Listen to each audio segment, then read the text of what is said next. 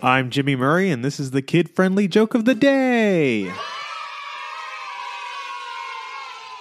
Today's topic is The Avengers. We should call the Avengers a Greek platter because they're a group of heroes. I think Rocket Raccoon is ready, for real, and Groot will stick it to Thanos. I wonder if math geeks call it the divide by zero gauntlet. I know Thanos seems to have the gift of foresight, but that should be nothing compared to Hawkeye. I understand why Thor's brother would be upset.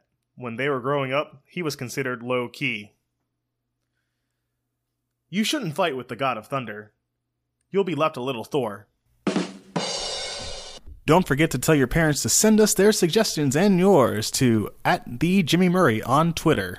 Thanks for listening to this show. Don't forget to listen to our other shows the Animal Fun Facts, Geography Fun Facts, and the Dinosaur Fun Facts. Music by Kevin MacLeod. Yay, sound effect by Neurologic.